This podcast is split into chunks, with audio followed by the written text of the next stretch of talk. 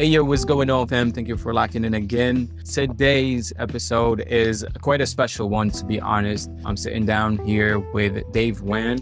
He's written a bunch of nonfiction books on the topic of sustainable lifestyles. The reason we're here today is because we both share this passion for sustainability and writing. Dave founded Harmony Village, which is a 27 home community in Golden, Colorado. We'll get into that because I want to know the ins and outs of all of that project. Dave, thank you so much for coming on the show. I'm super pumped about this one, man. Thanks very much for having me on. I'm looking forward to our discussion. There's a you know a lot of things that I want to touch on today, but I'm gonna try to keep it as short as concise as possible because I know your time is gold. So let's get right in. I'm gonna start with one of my favorite quotes of yours, which is, "Life can sometimes be an exhausting journey into the unknown, but if we were lucky, we travel with the best of friends." Friends are like the family we pick for ourselves, right? I mean, they're extremely important. I've always lived away from my family, so friends play a huge role in my life. And, you know, that quote definitely resonated with me. So, do you still live in a co housing? And if so, what is it? And how did you come up with the idea to build this community and this project? Co-housing is maybe the biggest adventure of my life. I was had a breakup early on in my 20s, and I was looking uh, for something to do place to live where I would feel comfortable and um, secure, and I was able to pass along uh, my support to others. So I investigated that, and uh, finally, at the age of 45, I got involved with a group employing this European idea, largely uh, Danish, to have a living community where people could work together and pool our energies and feel like we're living full lives rather than lonely lives or whatever. So I've been uh, living here for 25 years, going on 26 years. I happen to be the person who found a piece of land in Golden, Colorado. And um, I went to the Golden um, uh, planning office and I said, uh, What do you think? Can we develop this? And they said, well, yeah, you can, but it's in the flood fringe, which means that it was under threat of possible flooding. And um, so we had to work through that. We moved a whole lot of soil, but we did buy the piece of land and we got a developer on board. And 26 years later, we're living a life where uh, we know each other, we trust each other, we don't have to be each other's best friend, but we, we know that we're going to work some something out when we have a disagreement. Right. So I looked at it as um, the kind of um, place to live where, geez, I wish, you know, more people could look into this. And I've actually written a book after moving into co housing called Superbia. And it's about the idea that any neighborhood anywhere, suburban or urban, could begin to work together as, as neighbors and amplify their own energies. So, yeah, co housing has been a very nice piece of my life. We call it Harmony Village although it's not always always harmonious. How could it be? But we um, we carry on. We do the work that needs to be done, and really, it's the work that often brings us together. We have this project, this community garden that now needs A, B, and C, and so let's figure out how to do it. How to get together and have some fun with it. You said something super interesting there about gardening and how it brings people together, right? Especially when you're living in a in a space like yours where it's a co-housing space to bring people together. But not only that i feel like gardening should be at the heart of most of the things that we do because not only is it a way of subsistence it's also a way where human beings have always had this way to express themselves to express their creativity. When you're gardening your creativity is in full flow. Gardening is also super fulfilling so, my question to you is how important is gardening when you live in a co housing space like yours? We're known in the co U.S. co housing world. There's about 150 co housing communities in the U.S. Only 150 in the whole United States. Yeah, that's right. Of this co housing brand. There's a lot of intentional communities as well. There's still the remainder of the old uh, hippie kind of commune sort of thing. Ours is not that. We have a lot of open-minded thinkers, but um, but the idea of gardening, I think you and I are in sync. Gardening can meet every single human need, and I look at both gardening and communities as being sort of jackpot uh, need suppliers. It's almost as milk, you know. It, it, provides all the needs. I was a gardener uh, well before I moved in here, but the gardening was important enough to me to put the writing aside in the summertime and work in the garden. It's about a one acre garden. it just makes me, for the most part, very happy to walk out there and see what's being done and get together with the, with the friends who are, who also are crazy about gardening. So I, I have done it over the years because I can't stop doing it. And uh, why should a person have to stop doing what gives them real pleasure like that? And healthy food. That's right. It meets not only, as you said, the need for expressivity, creativity, the idea of uh, belonging to something that's bigger than you, namely nature. The garden is a oh, is a microcosm of all of nature. I learn lessons about how life works, including mortality, by being out in that garden in a life and death kind of situation. So it's a big deal to me, and I think um, I'm really interested in the idea of spreading the word that gardening can be hugely satisfying and that work shouldn't be looked at as something that we always want to avoid. It depends on what kind of work. Gardening can help us sustain ourselves in a more sustainable way. So, how can sustainably designed neighborhoods and gardens and co houses fight climate change and directly meet human needs, in your opinion? Well, when you look at getting food from the most local source of all, essentially your backyard or front yard, then you're not you're not having to keep that food semi fresh on, on its way to you. It's already you go out and pick it and it's fresh, you know. And right. that experience, I think the larger picture is kind of a fuzzy picture in a way. It's that if gardening makes us feel alive, then we can bring our full self to the pursuit of sustainability. We can live in a place where our friends are already there, where our food, some of our food is already there, can reduce transportation that way. Yeah. Um, but the, the bigger picture, like I said, is can we become healthy and whole so that we see the deficiencies in this civilization that is frankly on the decline? And that happens all the time. Right. Civilizations come and go, and right. ours is getting ready for a reset. Oh, yeah. And so, what we're going to be interested in in pursuing a, a sustainable way of life is to realize this way isn't working. So, what do we have that makes us come alive? And like I said, both neighborhoods and gardens do that. I think the idea that we assume in this current civilization that we've already met our needs. So let's go along and get our wants now. Let's get every little thing we want. Right. And the, the, sad truth of it is, and it's quite obvious to many of us, that we haven't met our needs. In the US, we are at the top of the list in terms of pollution, in terms of uh, health. We spend the most for health, but uh, have the worst results, or not the worst, but very bad results. Right. We have corruption in our government. We're not meeting the needs that make us feel like we want to jump out of bed in the morning, especially with some of these global things going on right now. So, how do we keep our own personal fires burning? We uh, stand by our convictions and our and have a sense of integrity that maybe we are the equivalent of the monks in the Middle Age, the, the Dark Ages, uh-huh, yeah. who are keeping the flame alive. Yeah. And we're so convinced that there can be a joyful way of, of living in this world, and, and life can be very much of a celebration, that we're going to hang in there and we're going to create this new civilization that's needed. I have a few other things to say, but do you have a comment on that? Go ahead. Go ahead. Well, this new civilization, I have a shorthand way of, of talking about how the making the change seem achievable. And that is boiling down the 12 step program for people uh, who are addicted or alcoholics or whatever. My three step program is acknowledge that you have a problem. And we have a, a global problem. It's big, but it's not insurmountable. We can acknowledge that we have a problem. We can work together with other people to figure out how to do this together and have enough of a consensus so we move forward as we do with co-housing. And then thirdly, and most importantly in my mind, we recognize the idea that we can change our identity. We can change our personal identity. We can change the identity and the purpose of the whole way that uh, the human civilization does business and How meets great. its needs. How would that work? I think it's the idea of um, showing role models there are people who are already doing this. One of my favorite little quotes is um, those who uh, say that something can't be done should get out of the way of those who are already doing it. I'm not saying that we bring a crankiness to this, but what I am saying is we need to uh, keep saying quietly and forcefully that yes, we are changing, realize we have a problem, And how do we then begin to say, I'm I'm riding the bus to work now. This isn't so bad. I'm sh- I'm car sharing because gas is so expensive.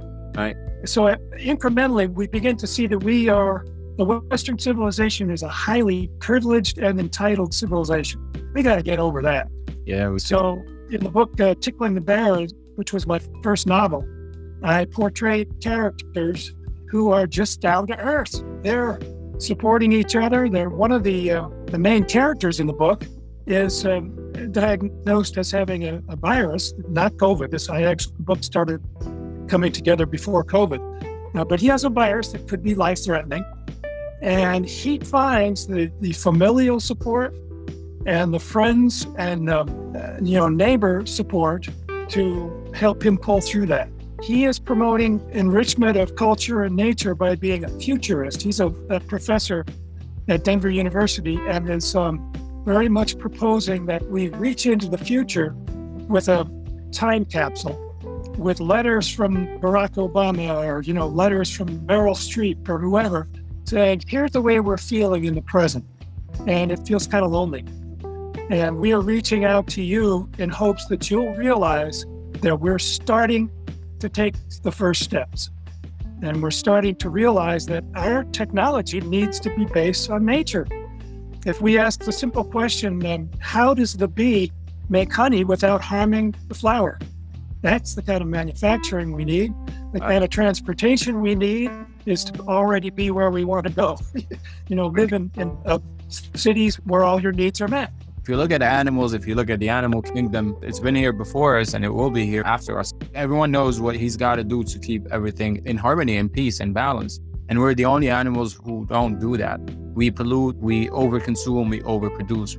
I agree. And I, I really think that uh, nature needs humans that are either a whole lot smarter or maybe just a little bit dumber because we've gotten into this place where we, we think we have it perfectly figured out and look at all these technologies and so forth. But really, we're peering back to the beginning of the universe with our amazing telescopes, but we can't take care of our homes. And if there's a word that actually is almost sacred that's yet in our ordinary lives, it's home. The idea of being home is how we're going to build a sustainable world. If we're always looking somewhere else, if we're spending seven hours a day on screens of various descriptions and detaching ourselves from the nature that's eroding, then we'd miss the boat. And, you know, not only will our civilization fall, but humans will decline and become chronically ill and so forth. So now is the time when we need to step up and clean up together. And that, you ask, how are we going to do this? I think the answer is at its base instinctual to the effect that if I'm feeling shame and ashamed of not only my own actions, but the actions of those around me, if I'm feeling ashamed, think how good it's going to be to convert that to a sense of pride. Right. You know, how do I take these emotions that are how we make change and uh, exchange them for something that actually uh, is going to make us feel great? So, how do we then convince each other it's worth the risk? It's worth the risk to look different, to be different, to try something new and tell your friends about it. So, that's how it's going to change. It's you and me talking, and you sharing it with others, and me sharing it with others, and realizing that we're going to change or we're going to be changed. One of the two. We can either be actively participatory in this change, or we could just get swallowed up by it. And I think we can do it by saying the same messages over and over, telling a different story over and over again. Beautiful. And writing is also one of the best ways to ignite this change. And one of the best things I've ever read about writers and people who love writing is editing is the actual writing. So I'm switching it up to go back to your writing background. How true is it for you that editing is the actual writing and that it's an extremely important part of writing? And how does one become a writer? And what are some prerequisites, let's say, to be good at it? Well, I think it's a lot about your natural abilities. I started my writing career in second grade when I was in the hospital. I dictated uh, some short stories about how the skunk got his stripes. Of course, it was whipped cream that fell whatever. But I realized right way back then that, hey, this is fun. This is what I have a natural inclination to do. Uh, fast forward to uh, going back and getting a master's degree and taking the required tests, the SAT tests we call the year. and I got a like a 44 in math, you know, 44 percentile, and I got a 98 percentile in verbal skills. So it was like bingo. You know, you've been wanting to be a writer, so why don't you do it?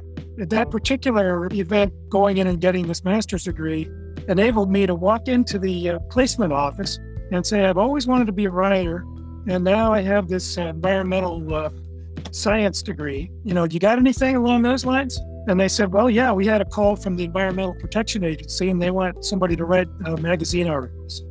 So, although I had started on uh, even placing things, little articles in newspapers before that, and even starting writing a novel, I that was my jumping off point. And I spent 10 years learning how to write everything from uh, press releases to uh, documentary scripts. And um, it was just a golden time for me. And it did sort of reassert the idea that that's how you should spend your time along the lines of what you're saying about editing. That's how you should spend your time, but it's not going to be easy.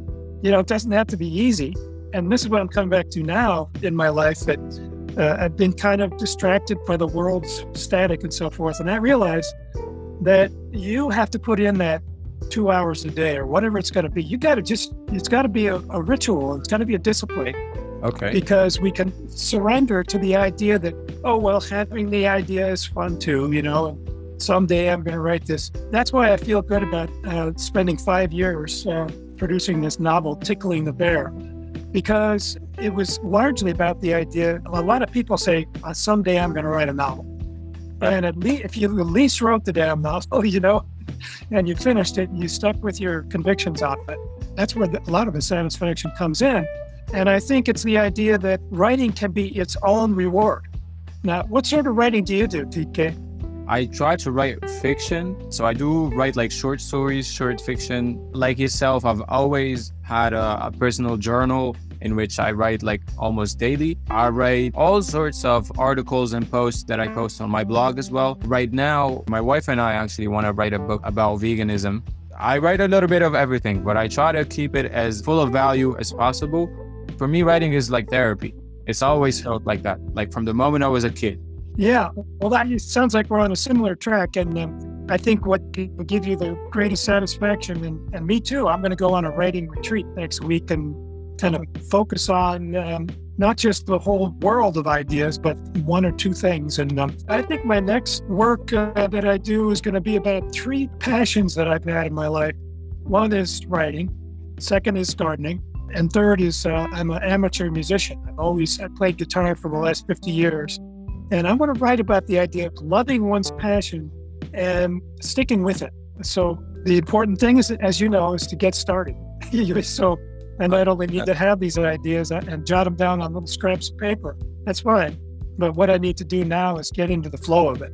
And I have a comment on something you were talking about with minimalism and my comment about identity if we, uh, you ask, how, how do we make this change uh, towards a different identity? We begin to evaluate the value of the food that we're eating, for example, the house that we're living in, the car that we're driving. Now, I drove an old Volvo, two different Volvos for 10 or 15 years. And I began to try to explain to people that I really didn't want a new car, but the Volvo's already been manufactured. Right. Volvo had the station wagon, had ability for me to go camping in the back with a futon in the back, and um, nobody would want, ever want to steal that Volvo. It had that kind of value. It have this value being rated one of the safest cars.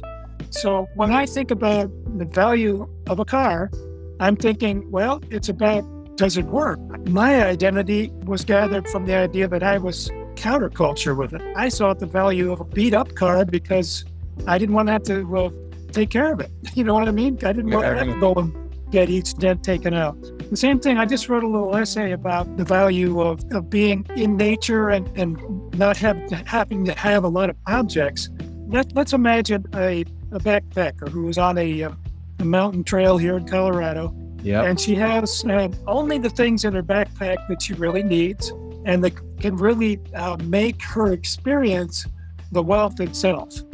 And so I'm, I'm imagining that she's walking through uh, a forest where there's a lot of bird song and, and you can hear a, a, waterfall in the distance. What more do you really need than that? She's got a flute in her bag. She's got a very um, well designed cooking stove. Maybe she's even got a fishing line with her. She has only the things that she needs, and she's completely enraptured by this experience. She doesn't really need anything else. Yep. And so that's what she wants to do, and she wants to make enough money so she can do this kind of thing. So that's how I try to promote this minimalism you're talking about. Maybe it's not a large house that I need to show who I am. Maybe it's a small house to show who I am. Maybe what I want is a house that doesn't require a, a large interest payment. You know, is that is that kind of the way you're thinking? This is what it is. Okay, you have a sense of pride that you're following your own convictions. That's what you want to tell the world about, and you, are not going to make a, a, big deal about your house. You know, you're not going to try to say, I'm going on some fancy vacation. You're following through on what you believe, and that's how we're going to change the world. When the world begins to realize as a collective that capitalism was a good idea, but as practice, it, it can't work because it's going to continue extracting until everything's gone. Exactly. Uh, so I think the way we begin to get a handle on this is to show each other that we're going to stick to a life that makes us happy. Again and again, it's the North countries, that Denmark and Sweden and so forth, Finland come in as the happiest countries. Yep. And they are downplaying consumption. They're trying to say that everyone should essentially be able to have the same amount of happiness because um, there's enough for everyone. So we should go back to the basics and try to make sure everyone is happy with what they have. There's going to be different steps that each and every one of us has to climb. And then at some point, when you reach the highest step, then that's when you can reflect on everything that you've been on. But those steps are particular to each and every one of us. So I, for one, don't want to climb the step that says have a mansion I'm at a step where I'm extremely satisfied with what I have. And I got to a point where having material things doesn't make sense anymore to me. What makes sense is multiplying the experiences, inspiring as many people as I can along the way, and showing people that you don't need to consume to be. What you consume doesn't make you who you are.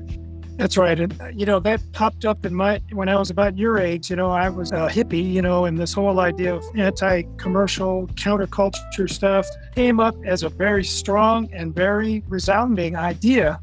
And then it sort of, we drifted away from it to a certain degree.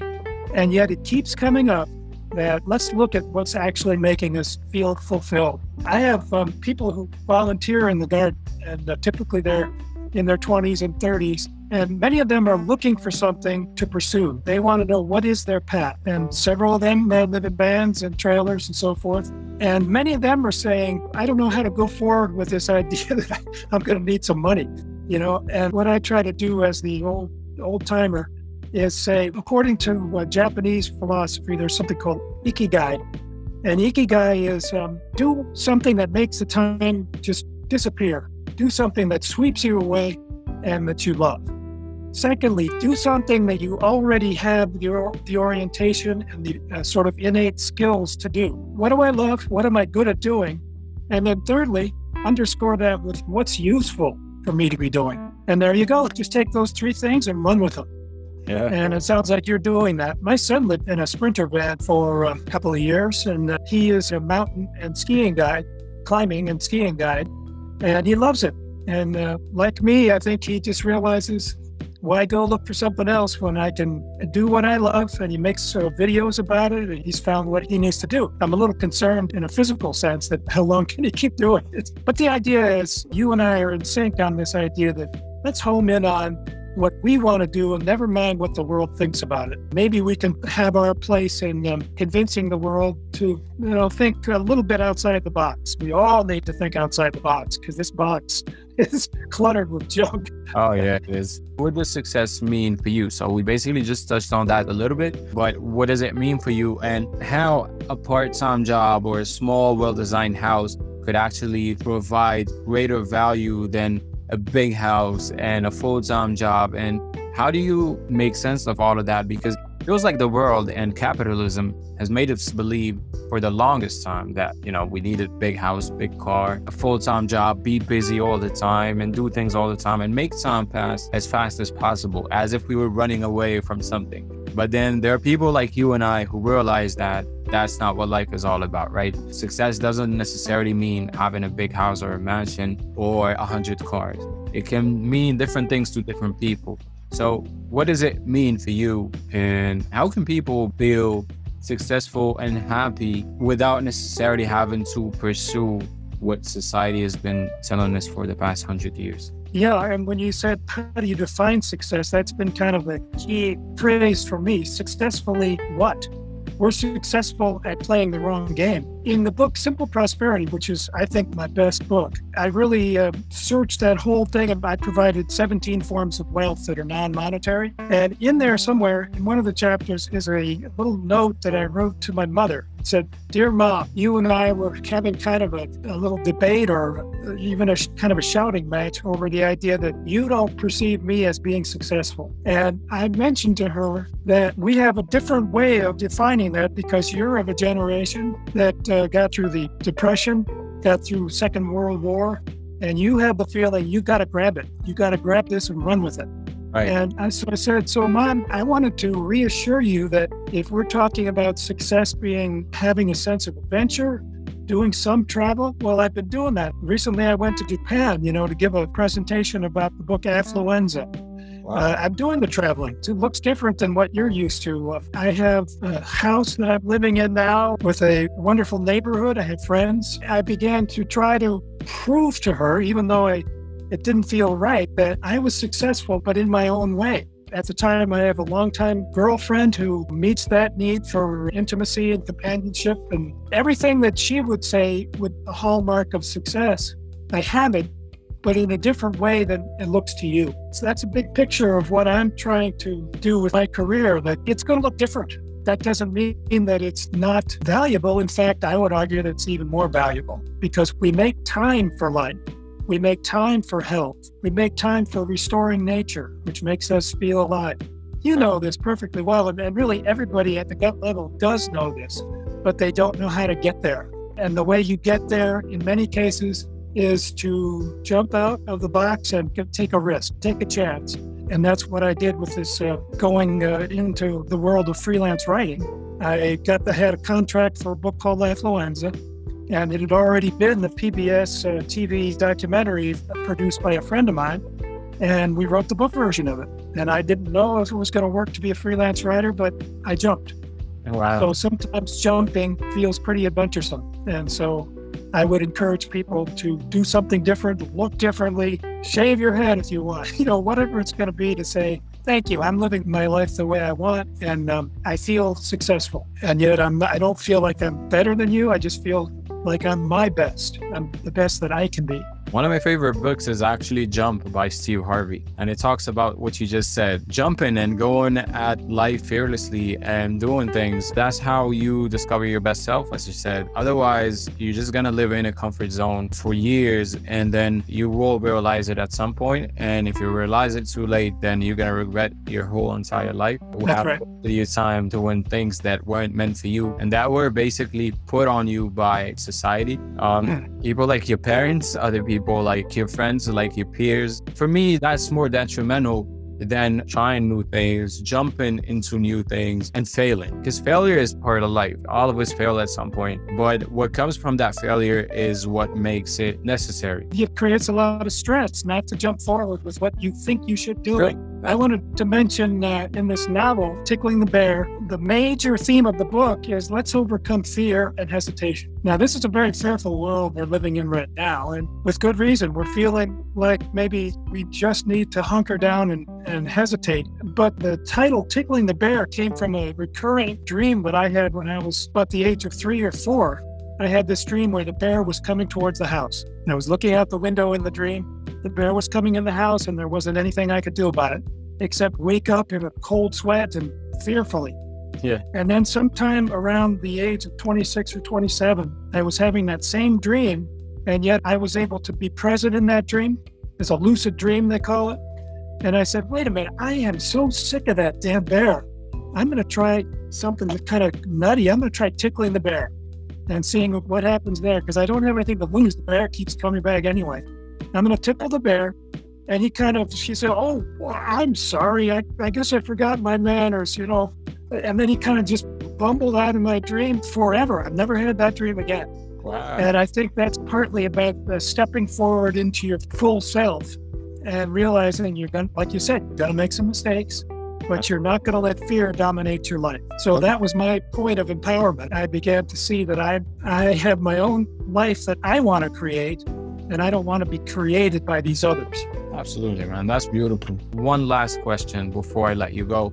And there are so many things that I actually want to talk to you about, but I think our conversation deserves another episode, maybe where we can touch on. There's so many things that you've written about, that you thought about, and that you're trying to express to the world, like what is simple prosperity. We can talk about affluenza in your book, The Anthropology of Food. You've written so many things. There's so many topics that are of interest to me. I feel like we need maybe a couple of more episodes to cover all of that. But before I let you go, I have to ask you about sustainability in the modern world because that's where we started this episode. I want to bring it full circle. And you wrote something that says how a sustainable lifestyle generates more than a million dollars of value. Value is not something that's understood by most people, I reckon. But you wrote something about that. Can you explain what that means and how you perceive value and how we can help people perceive value in a different way? Yes, absolutely. And I'm actually that, that uh, piece, How to Save a Million Dollars Living a Sustainable Life, I'm sort of rewriting that because I think it's, it's more compelling to certain people. You know, okay, well, money, okay. Yeah. How yeah, can I save yeah, money? Yeah. And it, it's um, a collection of things that have to do with health, that have to do with living uh, mindfully. If, in fact, in my house, every morning I open the blinds and let the sun in. Now, when it gets to be too hot, I put the blinds back down and living in a slightly darkish place, but it's it's the heat of summer. And so living mindfully and, and operating my house, we don't even have air conditioning in a place that can get to be quite hot. We have one of these little standalone uh, evaporative coolers that works pretty well in Colorado. But the fact is, you have to fill that cooler up with water every day so it evaporates and cools the place. Yeah. So, I mean, at the very basic level, it's it's being willing to operate your your life more efficiently, turn the lights off. That's we all know that stuff. Now, what about the idea that if I begin to say I believe in um, in green energy, and I'm going to start just 50 bucks, 75 bucks a month, I'm going to invest in green stocks. And I'm going to put that money aside, and that's going to start growing. And I am going to to think about something on a parallel track. Maybe my family doesn't need two cars. Maybe if we cut down to having one car and then we invested that money in these green stocks, then over the years, that would, that all by itself, that would grow to be a million dollars. If I'm buying too much stuff, I'm paying interest on the loan I took out to buy it. It just keeps building and building. Where if I can begin to sensibly say, let's just take that, that car as an example, I'm going to do without a, a car. It'll it may mean that I'm you know using Uber or whatever you know more. It could mean that um, a, a car share with another family. Uh, but the fact is, I, that's my goal. I'm going to cut back down to one car. And then all the money that I was paying for that second car is not necessary. And I'm going to invest that money. That was the, uh, the sort of the strategy of Vicki Robin and Joe Dominguez in a book called Your Money or Your Life. Have you come across that book? I haven't read it. Someone else on the podcast actually recommended it. Yeah, it's a, it's a classic, and that's what that's about. It's how can I mindfully save enough money so I can retire early? Okay. You know, so sustainability, whether it's in the, in the form of efficiency, whether it's in the form of non-materialism, whether it's um, supporting, because I have sort of more attentiveness to the idea that there's new technologies out there. Maybe I can write about those. Maybe I can put solar on my roof as we did. You know, if I have more time and if I have more health, then I'm not going to be going to the doctor as much. You know, that's going to save me a lot of money. It's been pointed out that if I have um, a good diet and I'm not eating of candy, I'm not going to have the kind of gum disease that typically costs like ten thousand dollars to get over. You know, Right. Right. so it's it's just oh, what are the four or five things that I'm going to focus on to save this million dollars? And that you know, if that's a if that's a goal, you can reach it very reasonably by being mindful about it. That's kind of the uh, a long-winded way of saying be present and think about where you're wasting money. It's true that in, in the U.S., um, people uh, tend to go out for half of their meals, and that's probably too many. Can't we learn a few recipes? Can't we have better food at home? Yeah. So, it, it, mindfulness, I would uh, kind of summarize it as being that mindfulness with a, goal of saving money. That's exactly how I was gonna sum up this whole episode. Because I feel like the common theme of everything that we are talking about from the beginning is mindfulness. Be mindful of how you live, how you consume what you do, how you treat yourself, how you treat others. The more mindful you are, the more fulfilled you are. And that's basically one of the pillars of co-housing and car sharing and living with other beings in harmony. Well said. I think that's a good summary.